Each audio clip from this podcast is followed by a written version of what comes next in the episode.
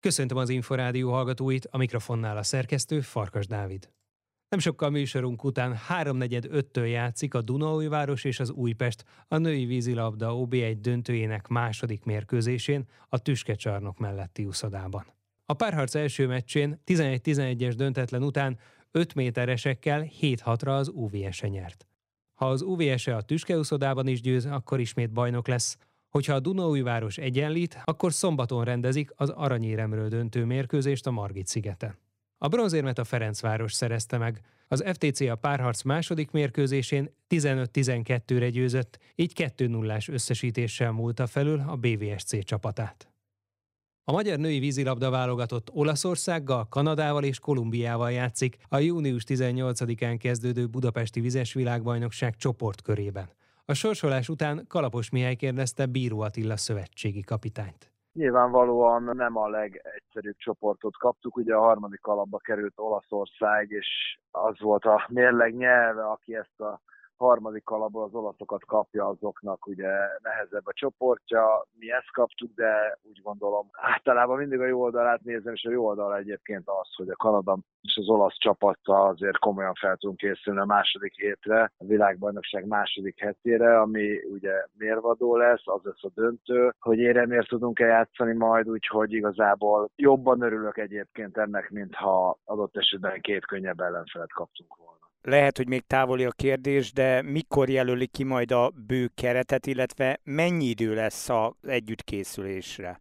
A bőkeret az már most megvan a fejemben, de nyilvánvalóan a bajnoki döntők után fogom kijelölni, ami ezen a héten csütörtökön, illetve vagy szombaton véget érnek a bajnoki döntők, de jövő hét hétfőn egy 15 fős kerettel utazunk a világliga európai döntőjére Spanyolországba, utána lesz egy kis pihenő, és utána fogom kijelölni a, a világbajnoki felkészülési keretet, amiből majd az egy 18 fős keret lesz, amiből majd ugye a VB 13 játékosát ki fogom jelölni, a VB előtt másfél héttel. Igazából röviden el is mondtam a felkészülési programunkat. Ez a világliga egyébként felfogható a világbajnokság felkészülési állomásának? Tehát lehet erre így tekinteni? Abszolút, illetve hát valljuk be, a világbajnokság is egy mondhatom úgy, ha nagyon ugye olimpiacentrikus ország, és annak edzőjeként mondanám, akkor még a VB is az olimpiára való felkészülést jelent. Ugye igazából a Párizs olimpia végcél. Ennek függvényében a világliga még persze most ez egy kísérletező fázis lesz, sok fiatalnak fog lehetőséget adni. Ugye a hazai vb nem lehet csak úgy átlépni. Nagyon fontos, és mindenképp érmet szeretnénk szerezni, úgyhogy azt gondolom, hogy ez a világliga európai döntő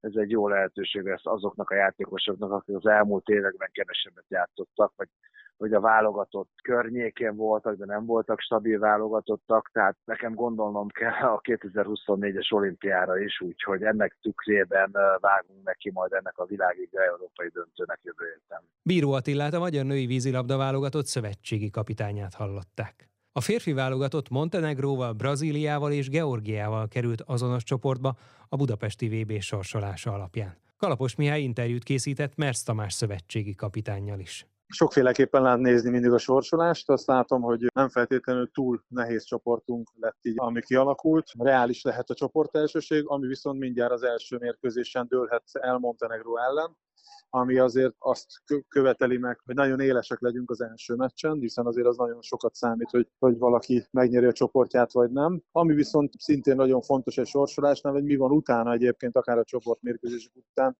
melyik ágra kerül egy csapat. Mi azt látom, valószínűleg az olasz-spanyol ágra fogunk kerülni, és az, az vezethet bennünket a a 8-ból a 4-be, ami viszont nem egy könnyű feladat, de hát nem kívánság a műsor azért egy, egy világbajnoki sorsolás, meg egy világbajnokság maga lejátszása. Nagyon sok jó csapat van a különböző csoportokban. Önnek azért jó emlékei vannak Budapesttel kapcsolatban, nem? Mint szövetségi kapitánynak. Szeretek itthon játszani, és szeretem, hogy a közönségünk előtt játszhatunk, illetve úgy irányíthatunk bizonyos külső körülményeket, amik azért a javára szolgálnak a csapatnak a felkészítésében, és ebben továbbra is bízom, hogy ezt meg tudjuk oldani és ebből tudunk profitálni, hogy itthon játszunk, de nagyon-nagyon magas a, a létsző, azt gondolom, már csak azért is, mert az elmúlt eseményeken azért dobogóra tudtunk állni. Szeretnénk folytatni ezt a sorozatot, attól függetlenül, hogy, kiket gördít a, a sorsa az utunkba. De a 2017-es VB ezüst kicsit fájó emlék, vagy nagyon is kedves emlék, mert mégis egy ezüstérem az fantasztikus eredmény. Így a távlatából azt mondom, hogy egy szép emlék, hisz első olyan esemény, amikor irányítottam a vállalatot, és,